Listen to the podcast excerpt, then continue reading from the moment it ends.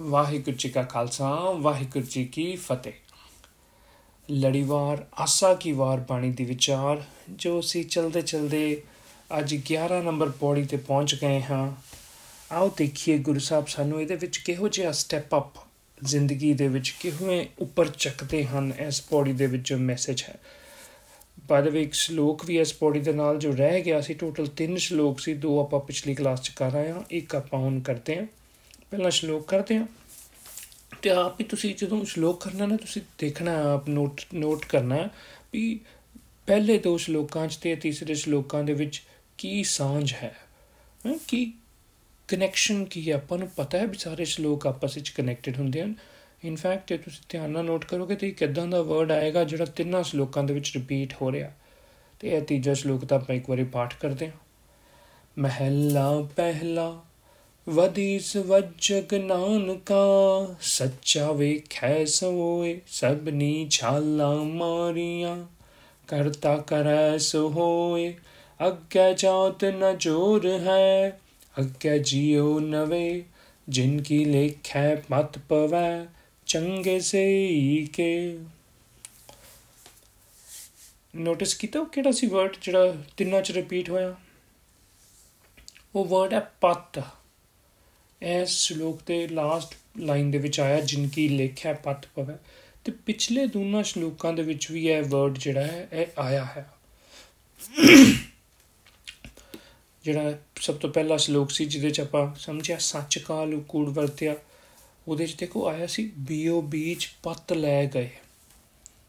ਤੇ ਦੂਸਰੇ ਵਾਲੇ ਸ਼ਲੋਕ ਜਿਹਦਾ ਲੱਭ ਪਾਪ ਦੋਇ ਰਾਜਾ, ਮੈਂ ਤਾਂ ਉਹਦੀ ਲਾਸਟ ਲਾਈਨ ਦੇ ਵਿੱਚ ਵੀ ਇਹ ਵਰਡ ਆਇਆ ਸੀ, ਪੱਤ ਪਰਵਾਣਾ ਪਿੱਛੇ ਪਾਇਆ।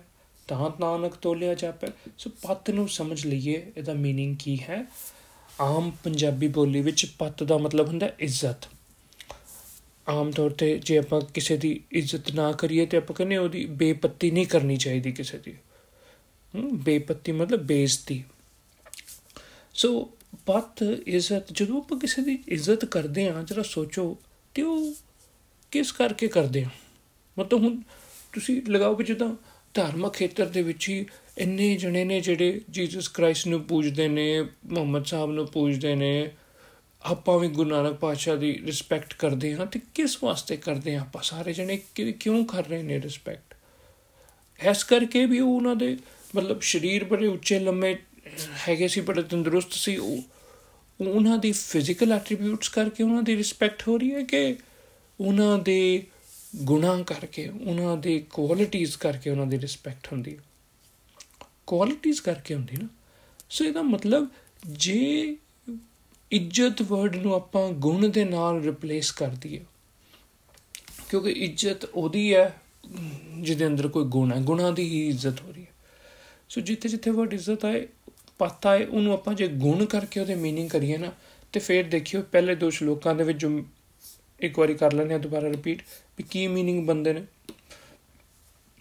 ਜਿੱਥੇ ਆਇਆ ਵੀ ਬੀਓ ਬੀਜ ਪਤ ਲੈ ਗਏ ਉਥੇ ਆਪਾਂ ਗੱਲ ਕੀਤੀ ਸੀ ਵੀ ਬੰਦੇ ਨੇ ਆਪਣੇ ਅੰਦਰ ਸੱਚ ਦਾ ਬੀਜ ਬੀਜਣਾ ਹੈ ਉਹ ਗੁਨਾਹ ਵਾਲਾ ਬੀਜ ਜੇ ਬੰਦੇ ਦੇ ਅੰਦਰੋਂ ਗਵਾਚ ਜਾਏ ਜਿਹੜੇ ਉਹ ਭੂਤਨੇ ਵਿਕਾਰ ਨੇ ਜਿਨ੍ਹਾਂ ਦਾ ਜ਼ਿਕਰ ਪਿਛਲੀ ਲਾਈਨ 'ਚ ਆਇਆ ਸੱਚ ਕਾਲ ਕੂੜ ਵਰਤਿਆ ਕਲ ਕਾਲਕ ਬੇਤਾਲ ਉਹ ਜਿਹੜੇ ਬੇਤਾਲ ਨੇ ਜੇ ਉਹ ਉਹ ਬੰਦੇ ਦੇ ਗੁਨਾਹ ਵਾਲਾ ਬੀਜ ਲੈ ਗਏ ਅਬ ਕਿਉਂ ਉਗਵੈ ਦਾਰ ਫਿਰ ਉਹ ਜਿਹੜਾ ਬੀਜ ਬੰਦੇ ਦੇ ਅੰਦਰ ਕਿਵੇਂ ਪ੍ਰਗਟ ਹੋਏ ਮਤਲਬ ਉਹ ਗੁਣ ਕਿਵੇਂ ਪ੍ਰਗਟ ਹੋਣ ਸੋ ਉੱਥੇ ਵੀ ਗੁਣ ਦੇ ਨਾਲ ਜੇ ਆਪਾਂ ਲਈਏ ਬੀਜ ਪੱਤ ਦੇ मीनिंग ਤੇ ਟਿਕ ਟੁਕਦੇ ਨੇ ਦੂਸਰੇ ਸ਼ਲੋਕ ਦੇ ਵਿੱਚ ਪੱਤ ਪਰਵਾਣਾ ਪਿੱਛੇ ਪਾਈਏ ਤਾਂ ਕਹਿੰਦੇ ਬੰਦਾ ਹਰ ਕੋਈ ਆਪਣੇ ਆਪ ਨੂੰ ਕਹਿੰਦਾ ਵੀ ਮੈਂ ਬੜਾ ਉੱਚਾ, ਮੈਂ ਬੜਾ ਸਿਆਣਾ, ਸਭ ਕੋ ਪੂਰਾ ਆਪੇ ਹੋਵੇ ਘਟਣਾ ਕੋਈ ਆਖੇ।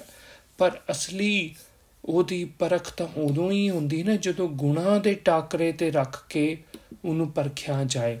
ਪੱਤ ਪਰਵਾਣਾ ਪਿੱਛੇ ਪਾਈਏ ਤਕੜੀ ਦੇ ਵਿੱਚ ਇੱਕ ਪਾਸੇ ਗੁਣ ਪਾਏ ਜਾਣ, ਦੂਜੇ ਪਾਸੇ ਬੰਦੇ ਨੂੰ ਰੱਖਿਆ ਕਹਿੰਦੇ ਪਤਾ ਉਦੋਂ ਚੱਲਦਾ ਵੀ ਵੀ ਇਹਦੇ ਇਹ ਕਿੰਨਾ ਕੁ ਪਹੁੰਚਿਆ ਹੈ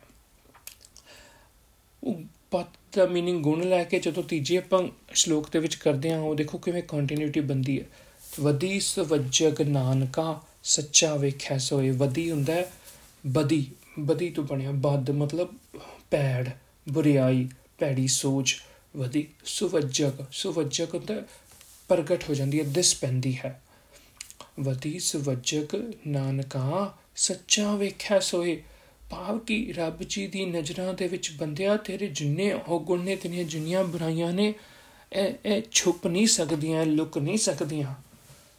ਇਹ ਇਹ ਸਾਰੀਆਂ ਪ੍ਰਗਟ ਹੋ ਜਾਂਦੀਆਂ ਹਨ। ਸਭਨੀ ਛਾਲਾਂ ਮਾਰੀਆਂ, ਕਰਤਾ ਕਰੇ ਸੋ ਹੋਏ ਤੂੰ ਆਪਣੇ ਵੱਲੋਂ ਜਿੰਨੀਆਂ ਮਰਜ਼ੀ ਛਾਲਾਂ ਮਾਰ, ਜਿੰਨਾ ਮਰਜ਼ੀ ਆਪਣੇ ਆਪ ਨੂੰ ਕਹਿਣ ਵਾਸਤੇ ਵਧੀਆ ਕਹਿ, ਗੁਣਾ ਭਰਪੂਰ ਕਹਿ, ਪਰ ਜਿਹੜੇ ਤੇਰੇ ਔਗੁਣ ਨੇ ਨਾ ਉਹ ਰੱਬ ਜੀ ਤੋਂ ਨਹੀਂ ਛੁਪੇ ਰਹਿ ਸਕਦੇ, ਕਰਤਾ ਕਰੇ ਸੋ ਹੋਏ ਮਤਲਬ ਕਿ ਰੱਬੀ ਨਿਯਮਾਂ ਦੇ ਵਿੱਚ ਹੀ ਉਹਨਾਂ ਦਾ ਔਗੁਣਾ ਦਾ ਜਿਹੜਾ ਹੈ ਲੇਖਾ ਹੋਣਾ ਹੀ ਹੈ। ਅੱਗੇ ਜਾਤ ਨਾ ਜੋਰ ਹੈ ਅੱਗੇ ਜਿਉ ਨਵੇਂ ਕਹਿੰਦੇ, ਉਸ ਲੇਖੇ ਦੇ ਟਾਈਮ ਤੇ, ਉਸ ਜਜਮੈਂਟ ਦੇ ਟਾਈਮ ਤੇ ਨਾ ਉੱਥੇ ਤੇਰੀ ਜਾਤ ਚੱਲਣੀ ਹੈ ਤੇ ਨਾ ਉੱਥੇ ਤੇਰਾ ਜੋਰ ਚੱਲਣਾ ਹੈ।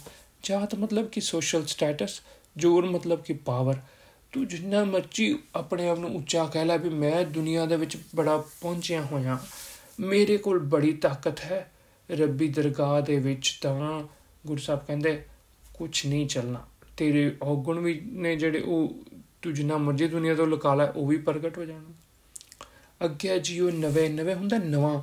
ਕਹਿੰਦੇ, ਉੱਥੇ ਤਾਂ ਜੋ ਕੁਝ ਹੋਣਾ, ਉਹ ਇੱਕ ਤਰ੍ਹਾਂ ਦਾ ਇਦਾਂ ਦੀ ਚੀਜ਼ਾਂ ਹੋਣਗੀਆਂ, ਨਵੀਆਂ ਜਿਹੜੀਆਂ ਬੰਦੇ ਤੂੰ ਸੋਚੀਆਂ ਵੀ ਨਹੀਂ ਹੋਣਗੀਆਂ।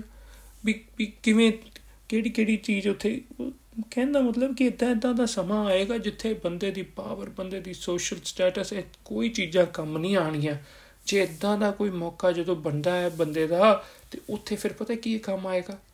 ਜਿਨ ਕੀ ਲੇਖਾ ਪਤ ਪਵੈ। ਪਤ ਮਤਲਬ ਗੁਣ। ਜਿਨ੍ਹਾਂ ਦੇ ਪੱਲੇ ਗੁਣ ਹਨ ਨਾ, ਚੰਗੇ ਸਹੀ ਕੇ ਉਹ ਹੀ ਫਿਰ ਉਸ ਮੁਸ਼ਕਲ ਦੀ ਘੜੀ ਦੇ ਵਿੱਚ, ਉਹ ਜਜਮੈਂਟ ਦੀ ਘੜੀ ਦੇ ਵਿੱਚ ਜਿਹੜੇ ਨੇ ਖਰੇ ਉਤਰਨਗੇ। ਉਹ ਪ੍ਰਵਾਨ ਹੋਣਗੇ। ਸੋ ਇਹ ਗੁਰੂ ਸਾਹਿਬ ਇੱਥੇ ਸਾਨੂੰ ਸਮਝਾ ਰਹੇ ਨੇ ਵੀ ਸਾਡੇ ਅੰਦਰੋਂ ਆਪਾਂ ਕਿਵੇਂ ਔਗੁਣਾ ਨੂੰ ਖਤਮ ਕਰਨਾ ਹੈ ਤੇ ਗੁਣਾ ਨੂੰ ਆਪਣੇ ਅੰਦਰ ਪੈਦਾ ਕਰਨਾ ਹੈ, ਗ੍ਰਹਿਣ ਕਰਨਾ ਜੇ ਸੀ ਔਗਣ ਸਿਰਫ ਛੁਪਾ ਦਿੱਤੇ, ਖਤਮ ਨਾ ਕੀਤੇ, ਤੇ ਫੇਰ ਵੀ ਗੁਰੂ ਸਾਹਿਬ ਕਹਿੰਦੇ ਉਹ ਸਫੀਸ਼ੀਐਂਟ ਨਹੀਂ ਹੈ। ਗੁਣਾ ਦਾ ਹੀ ਲੇਖਾ, ਗੁਣਾ ਨਹੀਂ ਤੇਰੇ ਪੱਲੇ ਜੇ ਹੋਣਗੇ ਤੇ ਤੈਨੂੰ ਬਚਾਣਗੇ ਪੌੜੀ।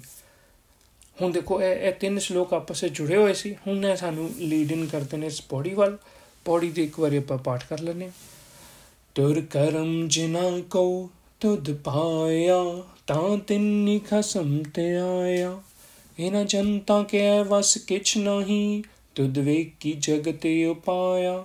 ਇਕ ਨਾਨੋ ਤੂੰ ਮੇਲ ਲੈ, ਇਕ ਆਪੋ ਤੁਧ ਖਵਾਇਆ। ਕਰ ਕਿਰਪਾ ਤੇ ਜਾਣਿਆ। ਜਿਥੈ ਤੁਧ ਆਪ ਬੁਝਾਇਆ, ਸਹਜੇ ਹੀ ਸੱਚ ਸਮਾਇਆ, ਸਹਜੇ ਹੀ ਸੱਚ ਸਮਾਇਆ। ਪਿਛਲੀ ਪੌੜੀ ਦੇ ਨਾਲ ਵੀ ਥੋੜਾ ਜਿਹਾ ਆਪਾਂ ਝਾਤੀ ਮਾਰ ਲਈਏ ਵੀ ਚਲਦਾ ਕੀ ਪਿਆ ਸੀ। ਪਿਛਲੀ ਪੌੜੀ ਚ ਗੁਰੂ ਸਾਹਿਬ ਸਾਨੂੰ ਸਮਝਾਇਆ ਸੀ ਉਹਨਾਂ ਨੇ ਵੀ ਕੂੜਾ ਲਾਲਚ ਛੱਡੀਏ ਹੋਈ ਇੱਕ ਮਨ ਲੱਖ ਤੇ ਆਈਏ ਫਿਰ ਅੱਗੇ ਚਲਦੇ ਚਲਦੇ ਆਇਆ ਸੀ, ਮਤ ਥੋੜੀ ਸੇਵ ਗਵਾਈਆ ਵੀ ਨੈਰੋ ਮਾਈਂਡਡਨੈਸ ਕਰਕੇ ਆਪਾਂ ਆਪਣਾ ਮੌਕਾ ਜਿਹੜਾ ਹੈ ਉਹ ਖੁੰਝਣ ਨਾ ਦਈਏ ਆਪਣੇ ਹੱਥੋਂ। ਹੁਣ ਸੱਚ ਨੂੰ ਪਾਣ ਦੀ ਗੱਲ ਚੱਲ ਰਹੀ ਸੀ ਤੇ ਕੂੜਾ ਲਾਲਚ ਛੱਡੀਏ ਦੀ ਗੱਲ ਚੱਲ ਰਹੀ ਸੀ, ਉਹ ਹੀ ਕੰਟੀਨਿਊਟੀ ਐਸ ਲੋਕ ਐਸ ਪੌੜੀ ਦੇ ਵਿੱਚ ਆਈ ਹੈ। ਕਹਿੰਦੇ, ਤੁਰ ਕਰਮ ਜਿਨਾ ਕੋ ਤੁਧ ਪਾਇਆ। ਤੁਰ ਤੁਰ ਦਾ ਮਤਲਬ ਹੁੰਦਾ ਹੈ, ਆਮ ਪੰਜਾਬੀ ਬੋਲੀ ਚ ਤੁਰ ਦਾ ਮਤਲਬ ਹੁੰਦਾ ਹੈ, ਸ਼ੁਰੂਆਤ ਮੁੱਢ ਮੁੱਢ ਤੋਂ ਜਿੱਦਾਂ ਕਿ ਬਿਗਨਿੰਗ ਤੋਂ ਸਿਰੇ ਤੋਂ ਇਦਾਂ ਤੁਰ ਕਰਮ, ਆਪਾਂ ਗੁਰਬਾਣੀ ਚ ਸਮਝੇ ਕਰਮ ਦਾ ਮਤਲਬ ਹੁੰਦਾ ਹੈ ਬਖਸ਼ਿਸ਼। ਸੋ ਤੁਰ ਕਰਮ ਮਤਲਬ ਮੁੱਢ ਮੁੱਢ ਸ਼ੁਰੂਆਤ ਨੂੰ ਜੇ ਆਪਾਂ ਥੋੜਾ ਜਿਹਾ ਹੋਰ ਐਕਸਪੈਂਡ ਕਰੀਏ,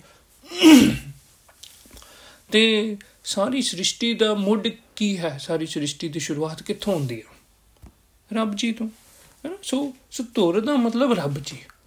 ਜੇ ਤੁਰ ਦਾ मीनिंग ਰੱਬ ਜੀ ਲੈ ਕੇ ਚੱਲੀਏ ਤੁਰ ਕਰਮ ਦਾ मीनिंग ਪਤਾ ਕੀ ਬਣਾ ਰੱਬੀ ਬਖਸ਼ਿਸ਼ ਜਿਨ੍ਹਾਂ ਕੋ ਜਿਨ੍ਹਾਂ ਦੇ ਉੱਤੇ ਰੱਬੀ ਬਖਸ਼ਿਸ਼ ਹੋਈ ਤੁਧ ਪਾਇਆ ਉਹ ਫਿਰ ਰੱਬੀ ਮਲਾਪ ਉਹਨਾਂ ਨੂੰ ਪ੍ਰਾਪਤ ਹੁੰਦਾ ਹੈ ਤਾਂ ਤਿੰਨੀ ਖਸਮ ਤੇ ਆਇਆ ਉਹਨਾਂ ਨੂੰ ਹੀ ਫਿਰ ਰੱਬੀ ਹੁਕਮਾਂ ਦੇ ਨਿਯਮਾਂ ਦੀ ਸਮਝ ਆਂਦੀ ਹੈ ਇਹਨਾਂ ਜਨਤਾ ਕੇ ਵਸ ਕਿਛ ਨਹੀਂ ਤੁਧ ਵੇਖੀ ਜਗਤ ਪਾਇਆ ਕਹਿੰਦੇ ਆਮ ਇਨਸਾਨ ਦੇ ਹੱਥ ਵਸ ਨਹੀਂ ਆ ਕੁਛ।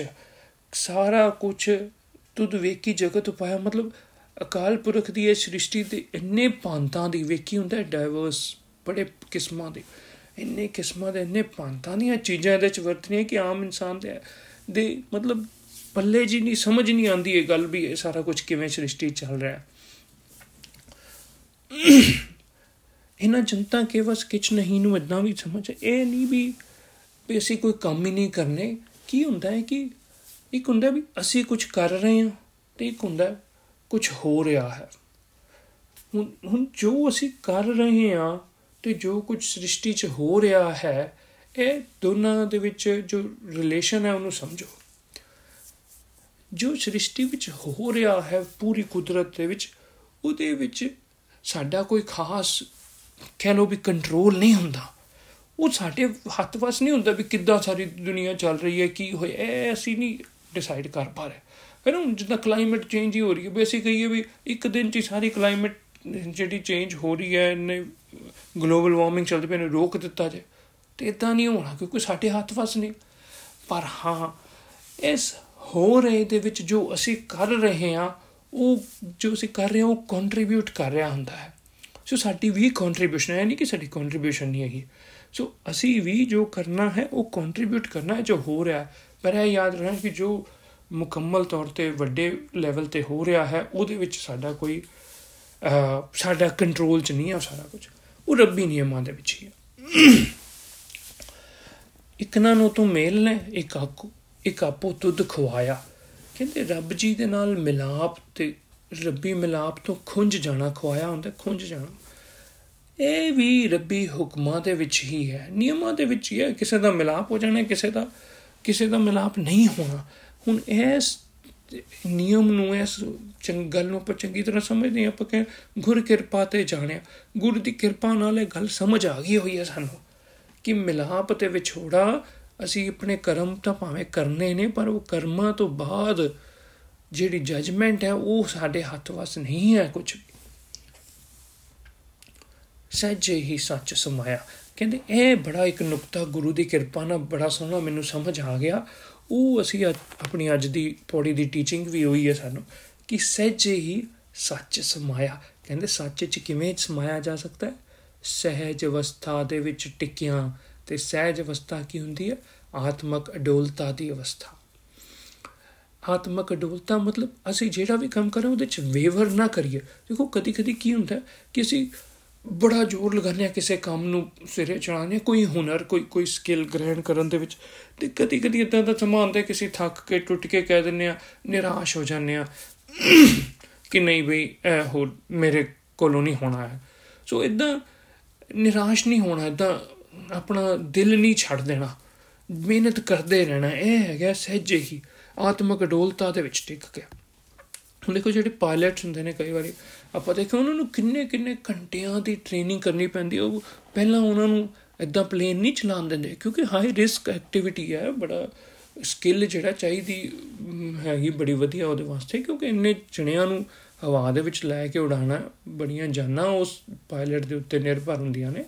ਸੋ ਐਸ ਕਰਕੇ ਉਹਦੇ ਵਾਸਤੇ ਤਾਂ ਹਾਈ ਰਿਸਕ ਐਕਟੀਵਿਟੀ ਵਾਸਤੇ ਉਹਦਾ ਗੁਣ ਬਹੁਤ ਹੀ ਚੰਗਾ ਹੋਣਾ ਚਾਹੀਦਾ ਫਲਾਈਂਗ ਦਾ ਤੇ ਇਸ ਕਰਕੇ ਕੀ ਕਿਹਾ ਜਾਂਦਾ?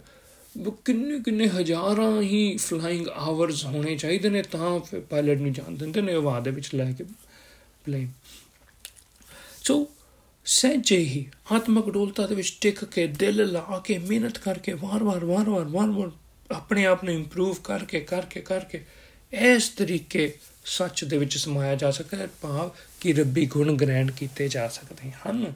ਇਹ ਇੱਕ ਨੁਕਤਾ ਬੜਾ ਵਧੀਆ ਸਾਨੂੰ ਗੁਰੂ ਸਾਹਿਬ ਨੇ ਇਸ ਪੌੜੀ ਦੇ ਵਿੱਚ ਦਿੱਤਾ ਤੇ ਇਹ ਹੀ ਆਪਣੇ ਜੀਵਨ ਦਾ ਅਸੀਂ ਸਟੈਪ ਅਪ ਰੱਖੀਏ ਇਸ ਪੌੜੀ ਦੇ ਵਿੱਚੋਂ ਕਿ never give up keep trying keep changing something little things here and there and keep trying ਕੁਛ ਨਾ ਕੁਛ ਜਿਹੜੇ ਕੰਮ 'ਚ ਲੱਗੇ ਆ ਤੇ ਦਿਲ ਨਾ ਹਾਰ ਜੀ ਆਪਾਂ ਕਰ ਲਵਾਂਗੇ ਇੱਥੇ ਹੀ ਆਪਾਂ ਅੱਜ ਦੀ ਸਮਾਪਤੀ ਕਰਾਂਗੇ ਜੀ ਵਾਹਿਗੁਰੂ ਜੀ ਕਾ ਖਾਲਸਾ ਵਾਹਿਗੁਰੂ ਜੀ ਕੀ ਫਤਿਹ